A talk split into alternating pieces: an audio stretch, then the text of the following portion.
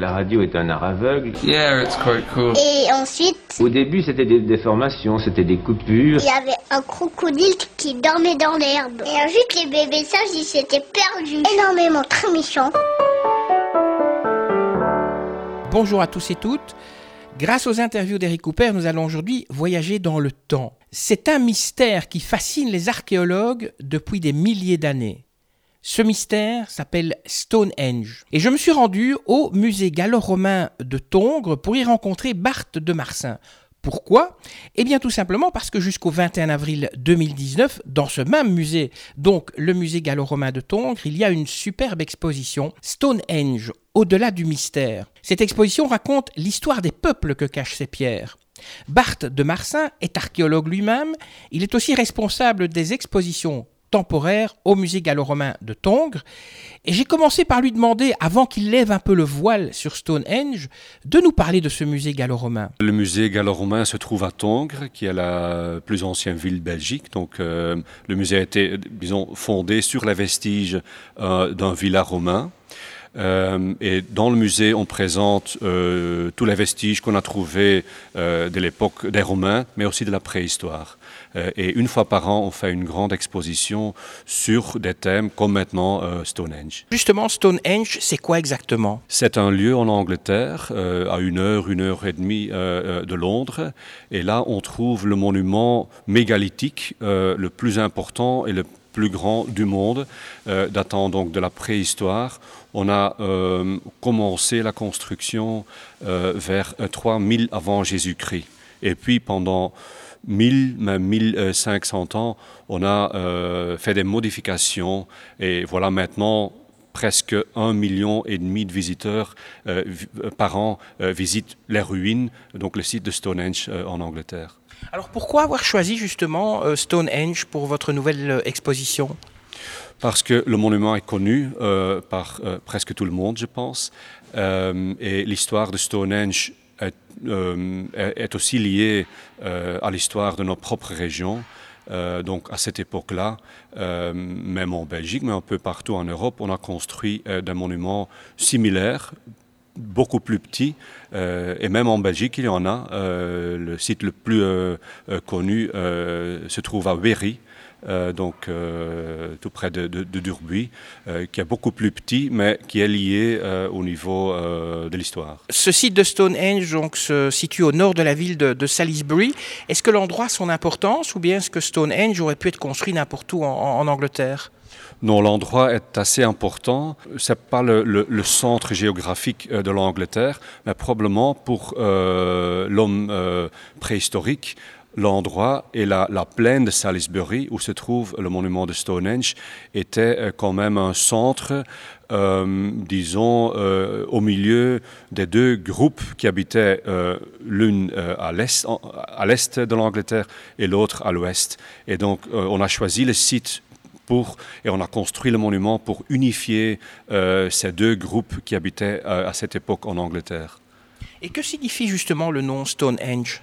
Le mot Stonehenge vient euh, d'un mot euh, Stanhenges, euh, en anglais moderne quelque chose comme stone hangings, et probablement l'endroit au Moyen Âge était un, un- un endroit où, qui a utilisé comme euh, comment potence. On a donc on a tué des, des- des gens, et puis qui a donné son nom au monument, et puis aussi au tout monument en Angleterre de cette époque-là, euh, euh, des monuments similaires euh, qu'on appelle aujourd'hui euh, henges. Ce sont des monuments euh, euh, euh, circulaires entourés d'un grand fossé et un talus. Euh, un à Stonehenge, par exemple, le, fossé est plus, plus de euh, 30 300 mètres euh, de longueur.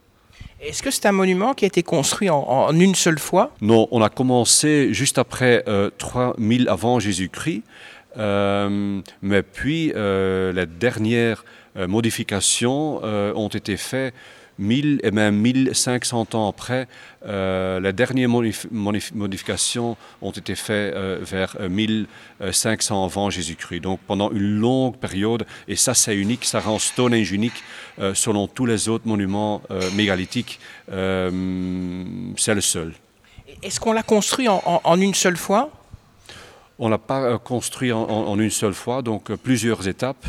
et les, étapes les plus importantes étaient euh, le tout début, donc à 3000 avant Jésus-Christ, et puis la grande euh, modification vers 2500 avant Jésus-Christ qui, a, qui nous a donné plus ou moins euh, le monument ou les ruines, les vestiges qu'on voit aujourd'hui. Et on sait comment on s'y est pris pour construire ce monument avec d'énormes pierres? C'était pas évident, et, et ce sont d'abord ce sont pas des pierres locales.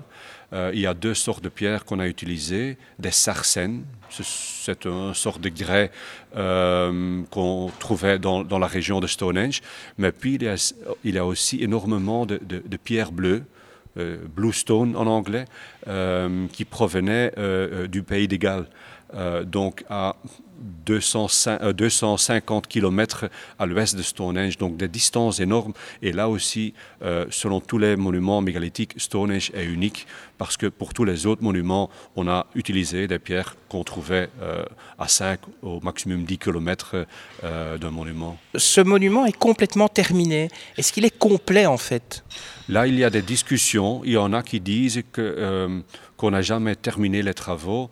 Par contre, Mike Parker Pearson, qui est le, disons le, directeur scientifique de cette exposition, euh, il est convaincu qu'on a bien terminé les travaux et donc et qu'on a fait aussi des, modifications, mais que, que, les travaux étaient terminés. On a utilisé que des pierres en fait pour faire ce, monument. Il n'y a pas eu d'autres, du métal ou d'autres éléments? Non, euh, le métal, non, parce qu'à cette époque-là, on ne connaissait pas encore euh, les métaux. Euh, par contre, et de toute façon, dans, dans, sa première phase de construction, on a aussi utilisé des poteaux en bois. Donc, un peu partout dans le monument, on a, on, a, dressé, on a érigé des poteaux en bois, des poteaux assez grands. Et en fait, tout ce que vous nous racontez sur Stonehenge, est-ce que c'est parce qu'on a retrouvé des documents ou bien c'est simplement en observant un peu le, monument lui-même? Oui, on est en plein préhistoire, donc il n'y a pas de, documents écrits, il n'y a pas de texte. Euh, mais heureusement, aujourd'hui, l'archéologie, euh, ou grâce à l'archéologie, euh, on peut faire énormément de recherches sur, sur les pierres, mais aussi, par exemple, sur les tombes à, incinération qu'on a trouvées sur les sites. Donc on, peut euh, faire des recherches sur les, sur les, disons, les, les, humains, les, humains, euh, les hommes qui, qui, ont été euh, enterrés. Est-ce qu'il y avait un aspect, vous parliez d'hommes de, de, qui ont été enterrés, il y avait un aspect spirituel aussi? Oui, mais là, c'est pas évident. donc, tout ce qui est spirituel, euh, et vu aussi le fait qu'on n'a pas de texte, donc on ne sait pas entrer dans les têtes euh, des gens. Euh, mais ce qui est intéressant, par exemple, c'est que Stonehenge est orienté selon une axe qui est clairement lié au cycle solaire. Donc là, il y a une connexion entre le monument et l'univers. Euh, le Soleil et probablement aussi la Lune. Alors, on va en revenir aux, pierres et aux cailloux hein, qui, ont, servi à la construction. Vous dites qu'ils viennent du pays de Galles, ça veut dire plusieurs centaines de kilomètres. Comment ils sont faits pour les transporter jusqu'à la plaine de Salisbury? Ça, c'est un des grands mystères. Euh, donc, cette exposition ici à Tongres s'appelle euh, Stonehenge au-delà du mystère. mais ça ne veut pas dire qu'il ne reste plus de, questions de mystère. Et là, il y a plusieurs hypothèses plusieurs euh, routes possibles aussi. Euh, mais euh, aujourd'hui, on, est en train de, encore de faire des recherches pour aussi comprendre les routes et les façons de transport. Et parmi ces façons de transport, est-ce qu'on a une idée de, certaines de ces façons?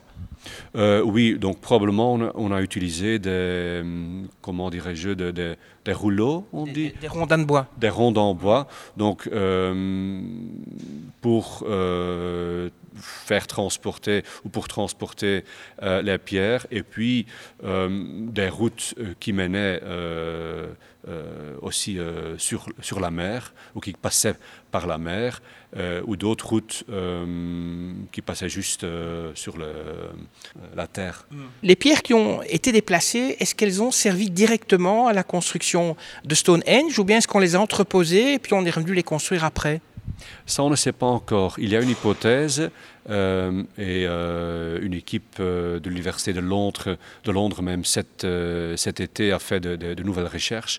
on ne sait pas encore si les, pierres bleues du pays de Galles ont été transportées directement au Stonehenge ou que pendant un certain temps, on les a érigées à un endroit tout près des carrières euh, au pays de Galles. Et puis, après quelques décennies, même des, euh, siècles, on, les a transportés à Stonehenge.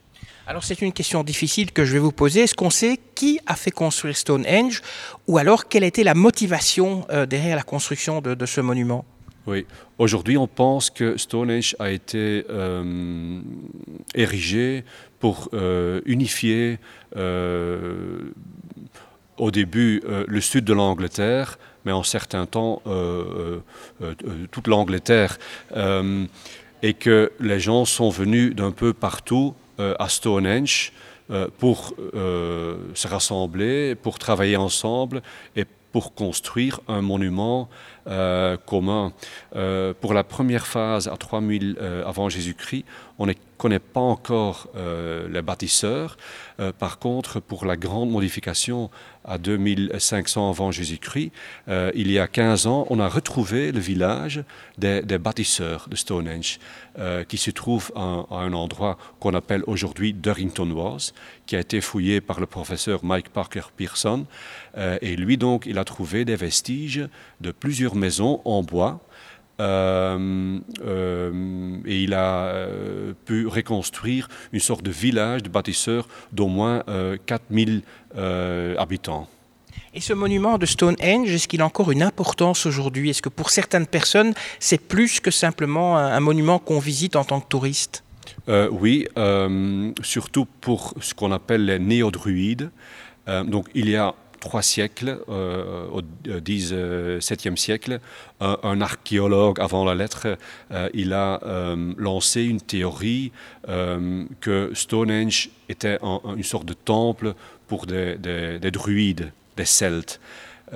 Aujourd'hui, il y a des néo-druides. ils, viennent, ils, sont, ils, sont à Stonehenge toute l'année, mais surtout le 21 juin, ils, se rassemblent à Stonehenge euh, des milliers euh, de personnes et ils, ils, disent que Stonehenge est leur euh, temple. Même, que, ou même si aujourd'hui on sait que les druides, les celtes n'ont aucun lien avec Stonehenge parce que Stonehenge est beaucoup plus, beaucoup plus ancien que les Celtes. Il y a une, une différence de presque 2000 ans entre les deux. Alors, est-ce qu'on peut, euh, si aujourd'hui on est bâtisseur, est-ce qu'on peut tirer des leçons de Stonehenge, par exemple de la façon dont elle a été conçue et construite? Ça, c'est pas évident. Euh, euh, mais ce que dit, par exemple, le professeur Mike Parker Pearson, donc parce qu'aujourd'hui, on parle du Brexit, on sait que Stonehenge a été construit pendant une période, disons, de crise le troisième millénaire avant Jésus-Christ. Euh, c'était aussi un monument, euh, un moment euh, pendant lequel Stonehenge, ou toute l'Angleterre, était isolée du continent, donc de, l'Europe. Et donc aujourd'hui, à un moment que, l'Angleterre est, en train de se, disons, de, se, ou de quitter l'Europe, il faut peut-être être prudent parce que la, la dernière fois que l'Angleterre était indépendante de l'Europe, c'était une, une, période de grande crise. Est-ce qu'il y a des méthodes, en fait, euh, vous, vous êtes archéologue, est-ce que vous avez des méthodes pour étudier ce genre de, de, monuments? Est-ce qu'il y a une, façon de faire? Ou bien est-ce que c'est simplement euh, voilà, votre sens de l'observation qui joue? Non, ce qui est important aujourd'hui, on peut observer, bien sûr, euh, mais ce qui est important pour Stonehenge, mais pour l'archéologie en général, qu'on ne peut pas, on, ne peut plus étudier Stonehenge sans connaître le, contexte plus, disons, plus grand, plus élargi. Donc maintenant, tout le monde qui fait des recherches à Stonehenge est obligé aussi de faire des recherches au Pays des Galles, à Durrington Walls. Donc tous les sites en Angleterre et en Europe qui sont euh, euh, liés à l'histoire de Stonehenge. Donc euh, la recherche, pour la recherche, on ne peut plus étudier des monuments isolés. Donc ça veut dire qu'il y a peut-être eu des contacts entre des... Vous, vous parlez de entre les bâtisseurs de Stonehenge et ceux qui ont bâti Werris c'est la même époque, donc aussi à Werris, on a les monuments ou les monuments mégalithes ont été construits vers 3000 avant Jésus-Christ. Donc il y a un lien on ne sait pas si les gens euh, de, Stonehenge et les gens de Berry se connaissaient, mais ils partageaient une même sorte de, culture euh, ou de tradition mégalithique. Ça, c'est clair. Oui, c'est un petit peu comme les pyramides qu'on trouve au Mexique et puis celles d'Égypte. On se demande s'il n'y a pas eu des contacts, euh, si ce n'étaient pas les mêmes personnes qui les ont construites, en fait. Oui, là c'est beaucoup plus difficile parce que déjà entre l'Égypte et le Mexique, il y a plusieurs milliers de kilomètres. Euh, la distance entre l'Égypte et, l'Angleterre euh, est moins grande. Mais pour moi et pour les archéologues, ça va trop loin de dire que la construction des pyramides en Égypte, plus ou moins euh, à la même époque, est liée à la construction de, monuments comme Stonehenge. Ça y est, c'est fini.